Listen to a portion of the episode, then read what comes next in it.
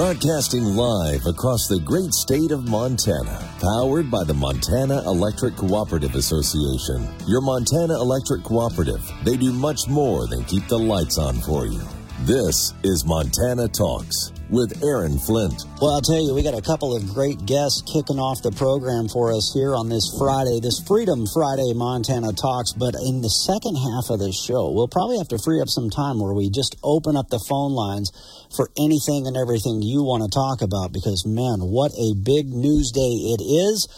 What a big news day it was yesterday afternoon. For those of you who haven't heard the news yet or didn't see it on our Montana Talks website, shortly after the news broke, right after 4 o'clock in the afternoon on Thursday, Politico was first to report Montana Congressman Matt Rosendale is dropping out of the U.S. Senate race. Rosendale just announced that he was running for the U.S. Senate last Friday. Remember, we told you that news while we were broadcasting live from the Gate Show in Glendive. And then just a few hours later, President Trump came out and endorsed Navy SEAL veteran and Republican U.S. Senate candidate Tim Sheehy. The question now is will Rosendale run for reelection in the U.S. House of Representatives? Or is he done with Congress altogether? We'll get to that story in the second half of, of the program this morning, take your phone calls and more. But mention, we got a couple of great guests here to kick things off uh, with us here this morning. Uh, the Montana Agri Women are having their annual meeting this weekend, and the national president for the American Agri Women is already in town and in the house with us uh, right now on Montana Talks. Rose Tryon, great to see you. Well, hi, thanks for having me here. It's really good to see you. It's nice to meet you. It's great to see you. We've been talking a little bit about some of the big picture agriculture stuff in the news this week, uh, in particular. But uh, yeah, you're the national president. Uh, and you've got, you've got a law enforcement background. Of course, you've got you know agricultural background you actually still live in California. I, I mean, how do you still survive on the other side of the Iron Curtain? Because a lot of people have escaped in the last three years. They said, I can't take it anymore. I can't take it. so, first, I think it's good to start out with saying that Northern California is a whole lot different than the rest of California. It's like a different country altogether. It, it yeah. really is. Northern California, it's it's much more Midwestern values. It's uh, much more agriculture is there.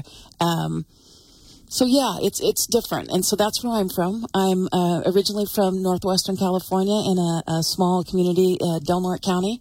Um, my r- family is fifth generation farmers. The land that I uh, currently own right now has been in my family's name since 1884. Wow! So, uh, you know, as all farmers, it's been a struggle for us to hang on to it, but we're still there. We're still farming, and and um, right now I haven't rented out, and I am over in Paradise, California and uh, I'll be moving back to the ranch before too long. Well, in Paradise, California, that town name might ring a bell for a lot of folks because Paradise, the whole community went up in flames uh, in in one of the fires here in recent years, and so definitely want to hear more about your incredible story. Uh, plus, we've got Meg Foran in the house here. She's the past president of the Montana Agri Women, and uh, you know her and the whole family at Nutrilix. Uh, that's where everybody knows knows Meg and family from. Uh, but we'll talk uh, with both of them, and we'll take your phone calls if you want to jump in on you know the discussion about agriculture. Hey, give us a ring 406 294 0970.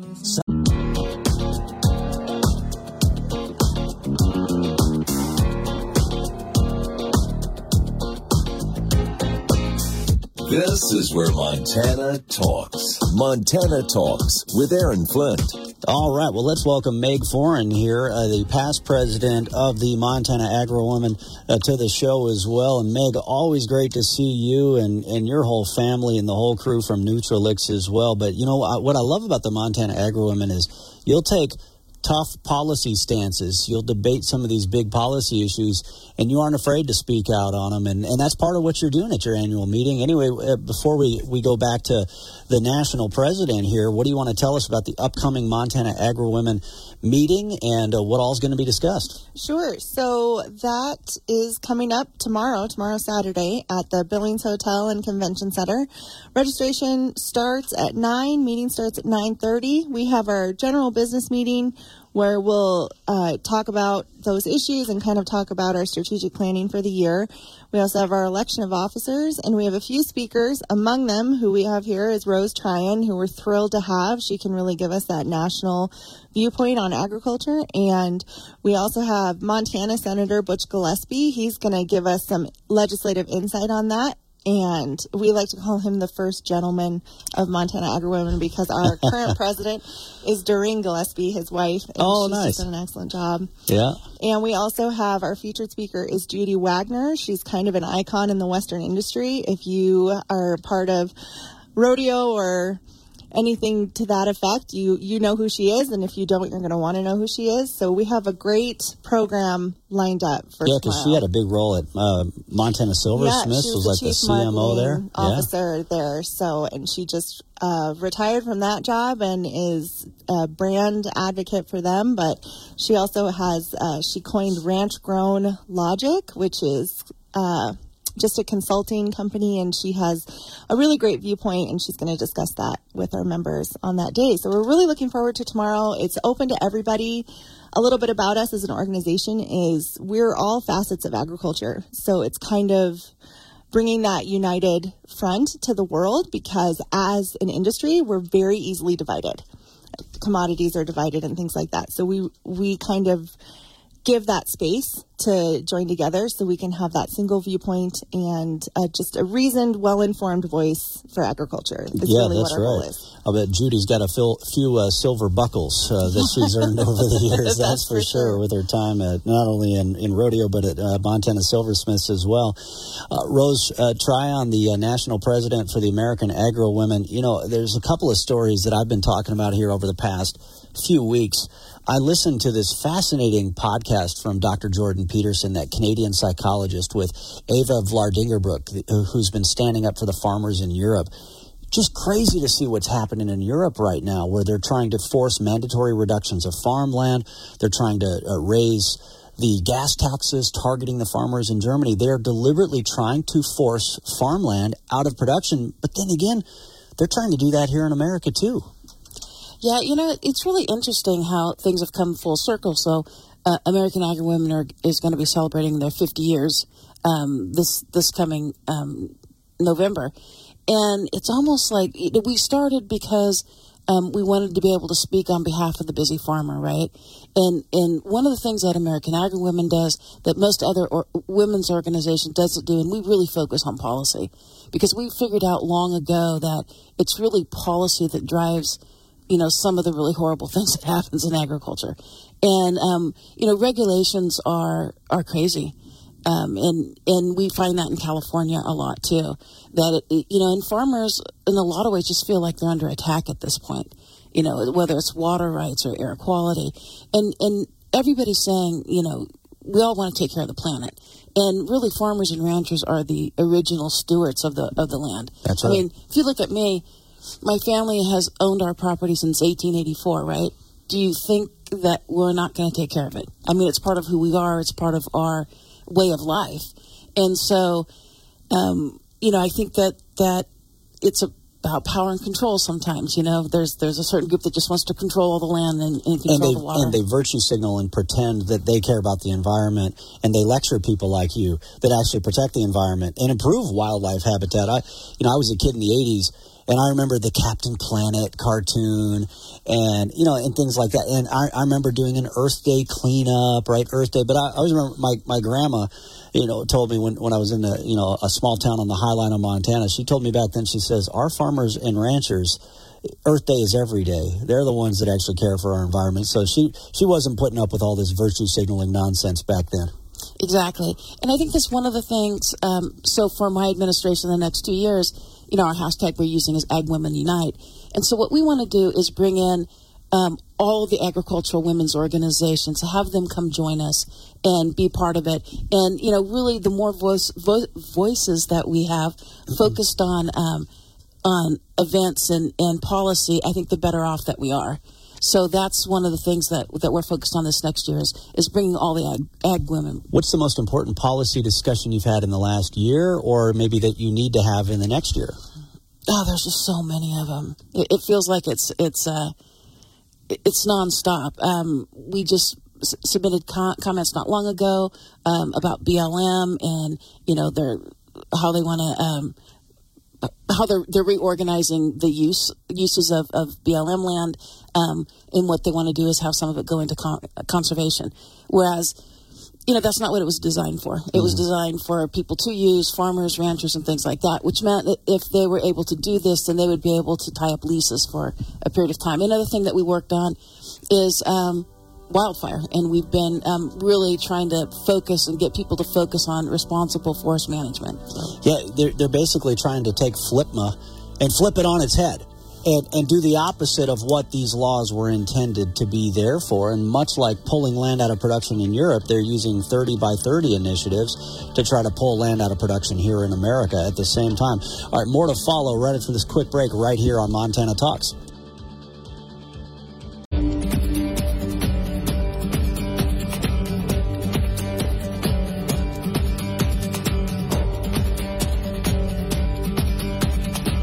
Montana is talking here. This is Montana Talks with Aaron Flint. We've got Rose Tryon, the national president for the American Agri Women, and also Meg Foran, the past president of the Montana Agri Women, in the house with us here. Taking your phone calls as well. If you want to jump in on the conversation, 406 294 0970, or you can message us on our Montana Talks app. You know, we were talking about this off air during the break, but, but Rose, uh, Madam President, I, I, I, I think our listeners would be fascinated to hear this because you know, you're like, uh, you know, like an endangered species. It seems like, uh, you know, a farmer rancher that is still in California. Because you're right. I mean, Northern California, it's like a totally different country.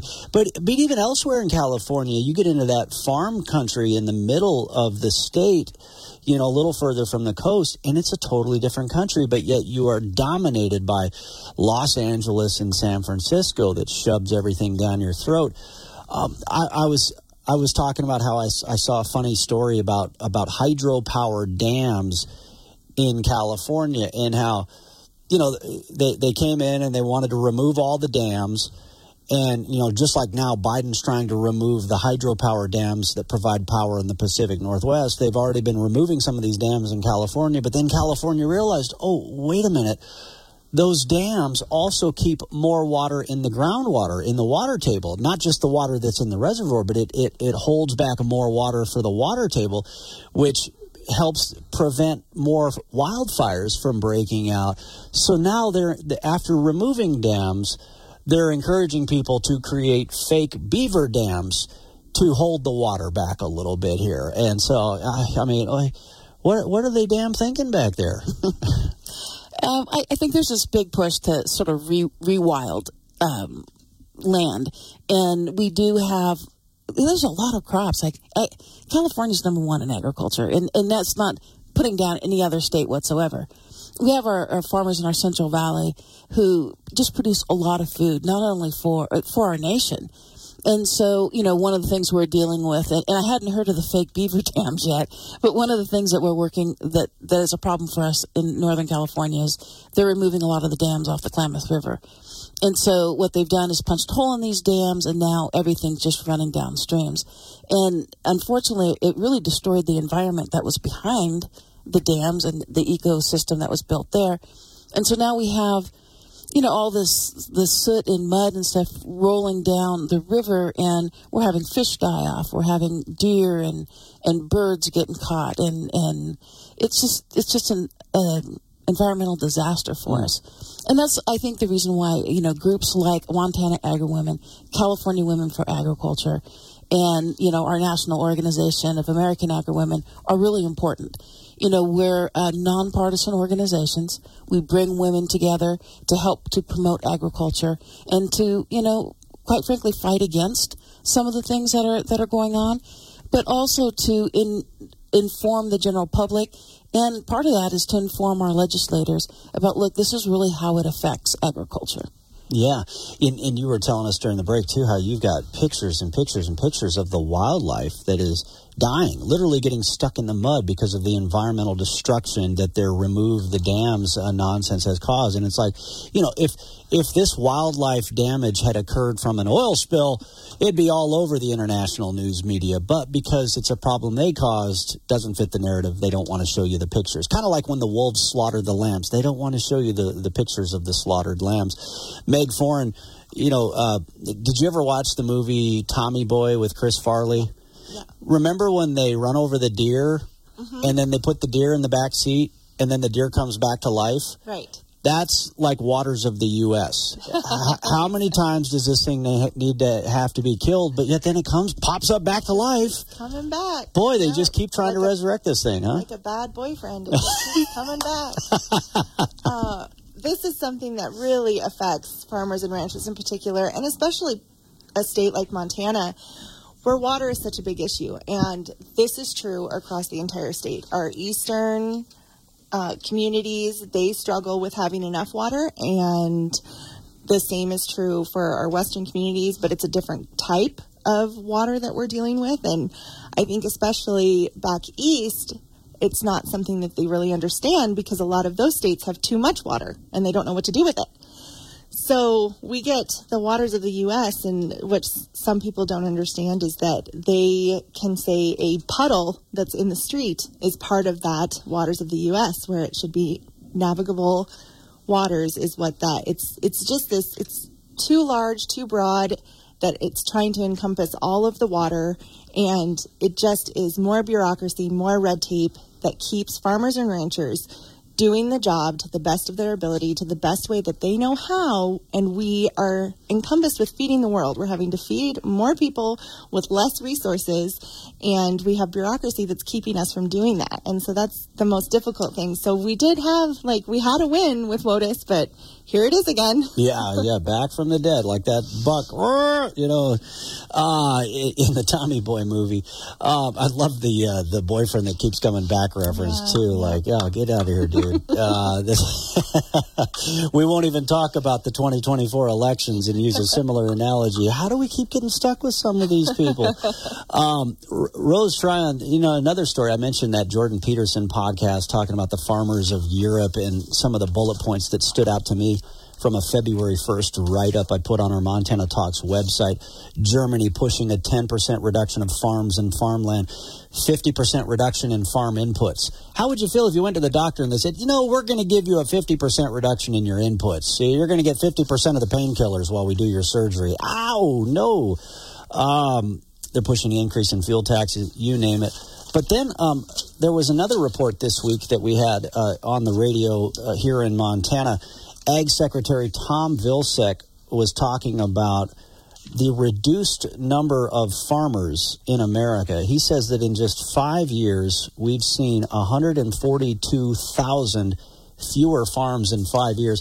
One of our callers yesterday said, Yeah, but I don't know if those numbers are that accurate because not everybody is included in these numbers. But what do you think's happening? Uh, we've seen a revitalization of, of the Western lifestyle and a renewed interest in, you know, farming and ranching and agriculture. But man, with the input costs and everything else, it's a, it's a tough road to hoe.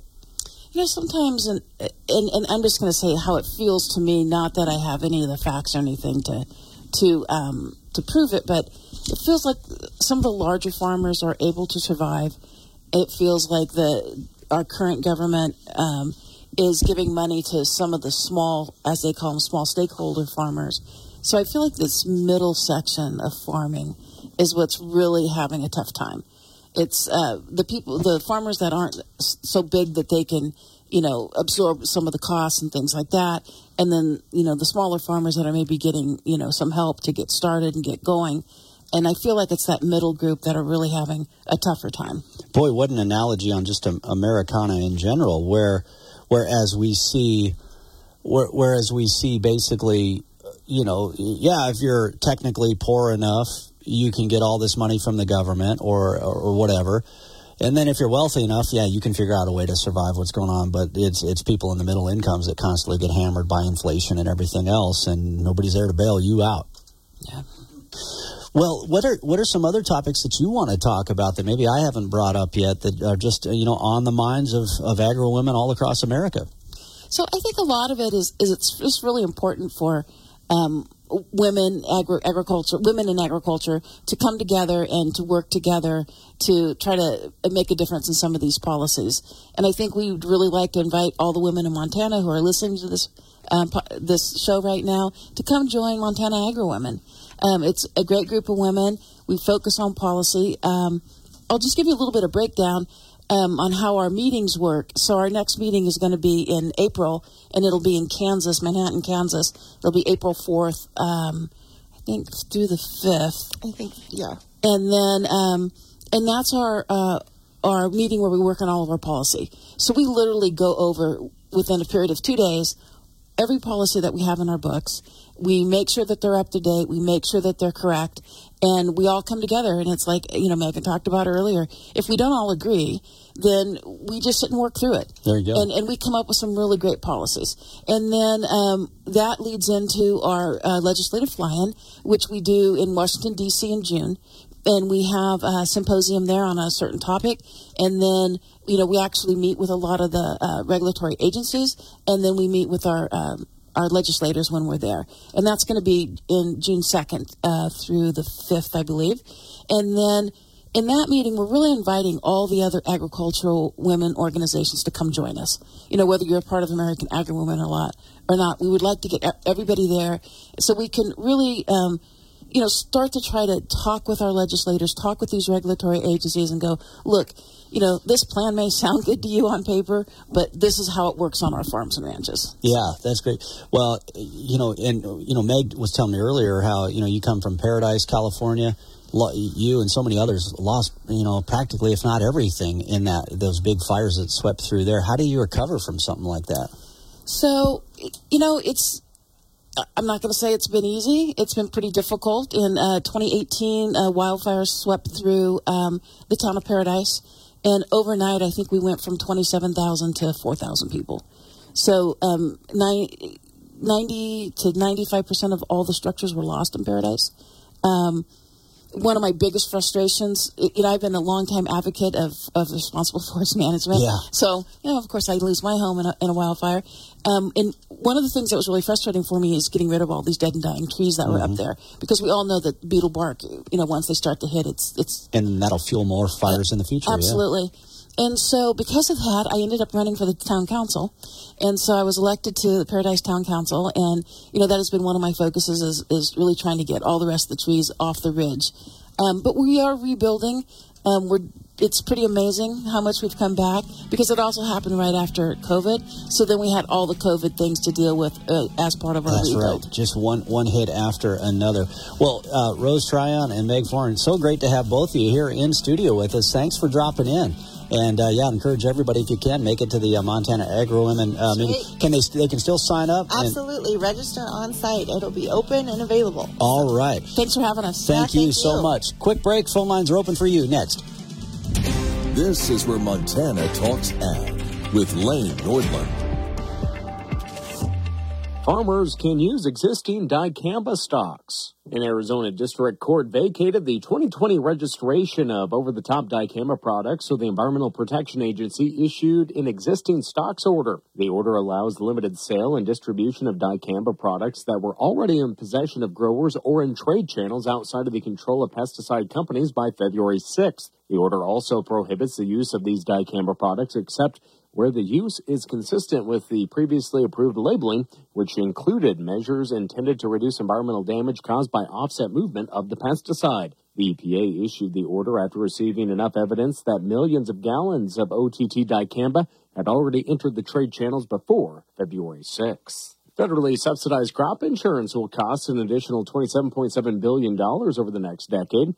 A Congressional Budget Office report says the government pays roughly 62 cents of each dollar in premiums, and sales of livestock and forage policies are exploding. Crop insurance costs should rise by 29% to nearly $125 billion for the decade ending in 2033. Despite the increase, USDA spending on crop and livestock payments and land stewardship programs should remain stable. While crop insurance costs likely will increase, the Senate Ag Committee says that projected costs for all Farm Bill related programs are now 1.46 trillion between 2025 and 2034. I'm Lane North.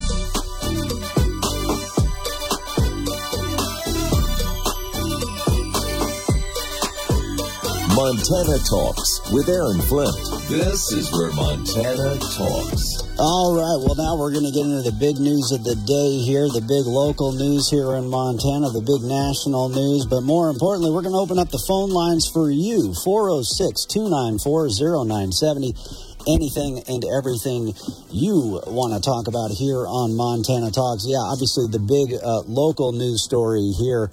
Uh, Montana Congressman Matt Rosendale announcing yesterday that he is dropping out of the U.S. Senate race here in Montana. Some of you already heard that news story. We'll talk about that. I uh, want to get your reactions as well. Uh, and what do you think? Uh, is he going to run for reelection in the House? Because uh, now that he stepped uh, out of the Senate race, will he instead run for reelection in the House? What do you think? Uh, says right now he it, it, doesn't sound clear whether he's going to run or not. 406 294 0970. And then, of course, what about Fancy? I mean, Fani. What about Fani Willis? Did you guys watch this soap opera?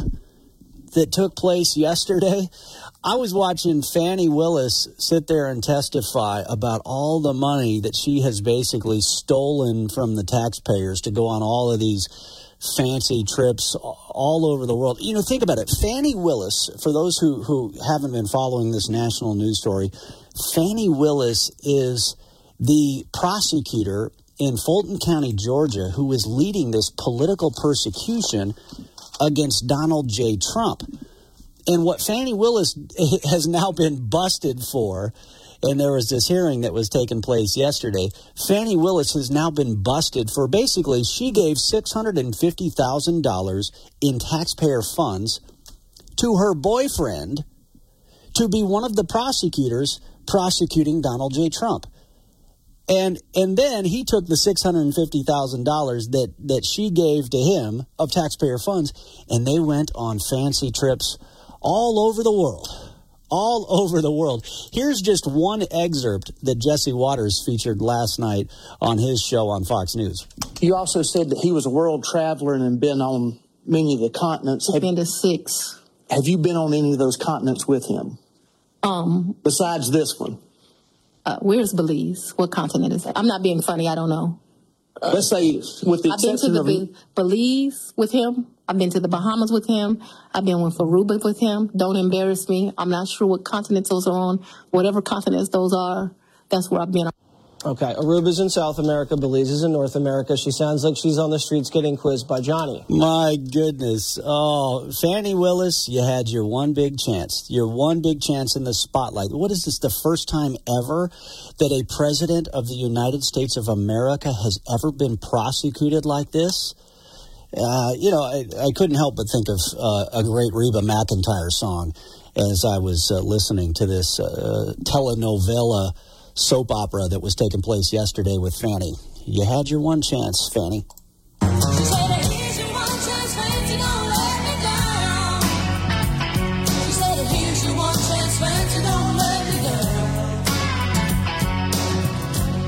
All right, there you go. The great Reba McEntire. Of course, uh, she did a great job with the national anthem at the Super Bowl last Sunday as well yeah, this Fani Willis story just absolutely crazy.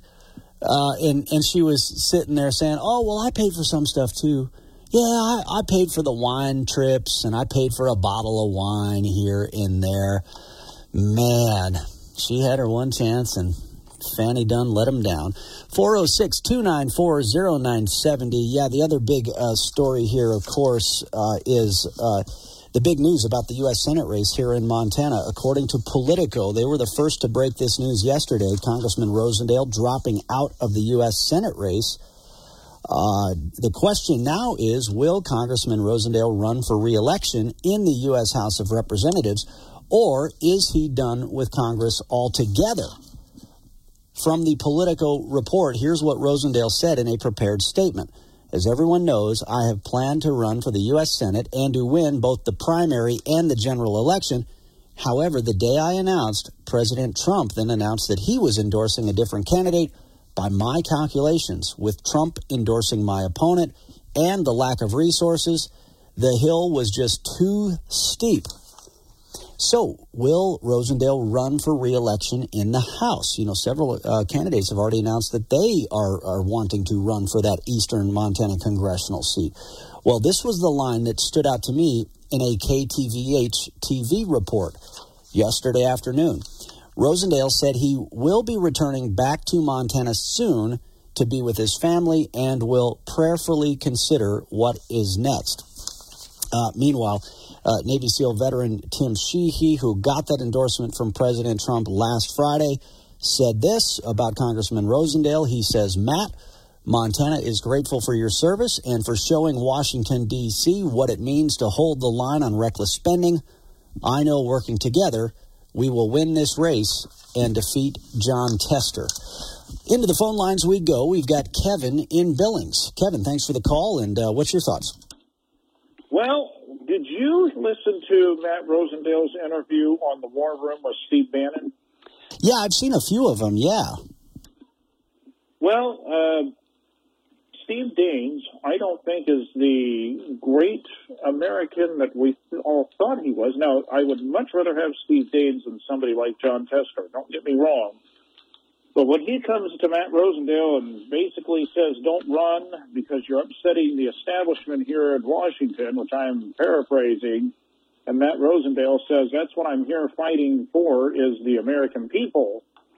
And Steve Daines says, what am I supposed to tell the billionaires out there who, they're putting billions of dollars, and Matt Rosendale says, save your money to the, till after the primaries then Donald Trump endorses Steve Daines, I think there's a lot more here to the story than what we're being told. And I think a lot of it has to do with the fact that uh, Ryan Zinke and Donald Trump Jr. are hunting partners, and have been for a decade, to my understanding.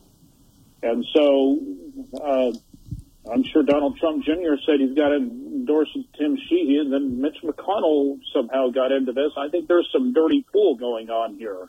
I see. I I think what's going on here is Steve Daines is the chairman of the National Republican Senatorial Committee, and Steve Daines wants to win back majority control of the United States Senate. And Donald Trump wants to win back Republican control of the United States Senate because if he wins back the White House, he wants to have a Senate that will work with him to make America great again. I, I think what, what this all shows is that Steve Daines and the NRSC are in it to win it. And and and look, we've all known this has been going on for, I would say, at least a year. This back and forth, and it finally came to a head. Now, I think I think Steve Daines, it, you know, I think it's pretty well known eh, that that people have been saying to to Matt, Matt, you're doing a great job in the House. Why not stay in the House? Uh, you lost the last go around, and I think that's what Steve Daines said: is hey, uh, you aren't going to be able to raise the money, you aren't going to be able to pull off the victory, so why not stay in the house instead? I, I I don't see the dirty pool in that. I think it's I think it's a sign of of Steve Daines being that committed to a victory this November. Well, yes, but also uh, I, I was. I'll admit, I, I still I was worried about Matt Rosendale running for Senate because I didn't want him to be compromised like Mitch McConnell and so many others. But let's remember too, Steve Daines does have, according to the Freedom Index, freedomindex.org, a 100% vote, or 100% record with the Constitution, voting constitutionally. And if he would hold the line on the Senate, great but I was I did worry about the fact that he might have been compromised if he got into the Senate. I don't know. Yeah, I, I would have told. I think I think the people that were that were hoping this primary would go another direction were trotting out that line. But I, I think what it really shows, I, I think the guy who was really devastated by yesterday's news is Chuck Schumer. Chuck Schumer has been desperately spending money to try to interfere in the Republican primary here in Montana, and he was trying to to create disunity. He wanted the Republicans to be doing nothing more than fighting each other for the next four months, all to help Jon Tester. So, so Chuck Schumer and Jon Tester. I mean, think about it. They've already spent six million dollars trying to interfere in this Republican primary, and. Uh, they were the most uh, disappointed uh, by the news yesterday. As for Mitch McConnell, I mean, I, I think Mitch McConnell's on his way out. I, I, wish that was sooner rather than later. But I think what's actually very interesting, Donald Trump, you notice when he made that endorsement last week, he praised the efforts of Steve Daines as the chairman of the NRSC. You remember Steve Daines came out and endorsed Donald J. Trump several months ago, and he encouraged his fellow Republican senators to coalesce behind uh, Trump several months ago. Tim Sheehy endorsed uh, Trump several months ago. I think what Senator Daines is doing uh, I, and, and I think very diplomatically and very brilliantly so, is he is trying to move the Republican Senate into a more conservative direction, certainly into a more pro-Trump direction. Uh, and uh, frankly, I think I think increasingly the chatter is that Mitch McConnell is on his way out. That's why people are wondering who the next Senate Majority Leader might be. And that's why I think there's a very good chance that if he's able to pull off a big victory in uh, taking back the Senate this fall, he could be the first majority leader from Montana since Mike Mansfield.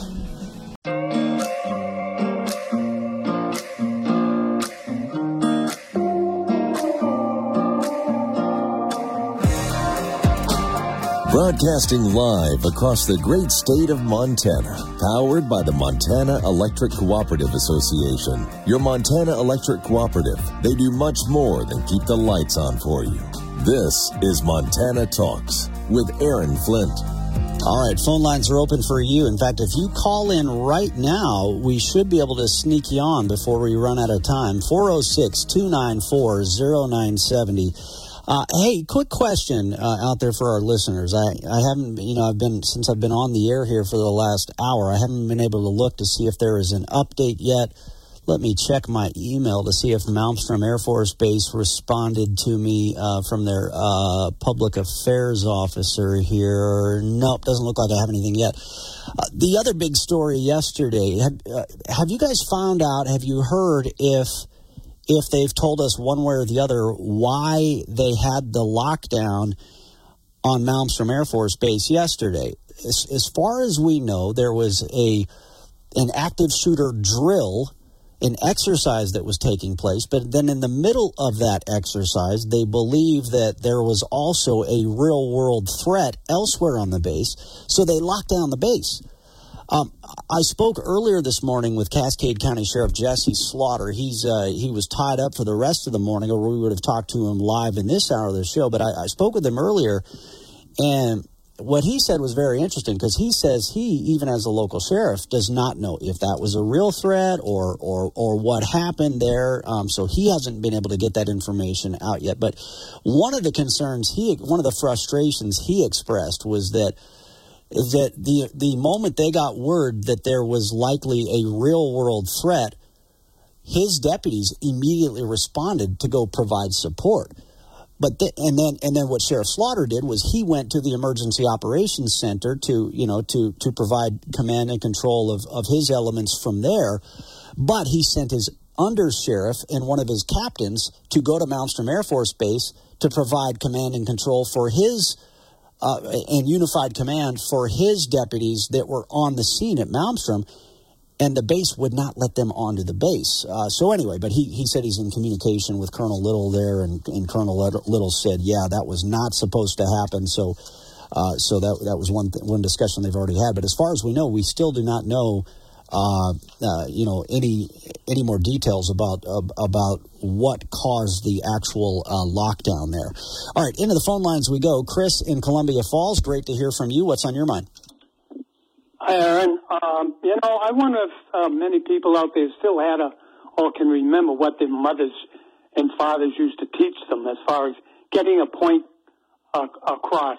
Because sometimes you just live with the consequences. So people like Jon Tester and and uh, you know Marc Racicot, how about him? Uh, Max Baucus, they're still living with with problems that they portrayed and forced on the state of Montana. Mm-hmm. So I mean, my mother used to say if you sleep with dogs, you'll get fleas. now, it didn't take much. I'm not, uh, you know, I'm not insinuating that Jon Tester or anybody else is a dog, but certainly, you know, we got we got the point, even at that age.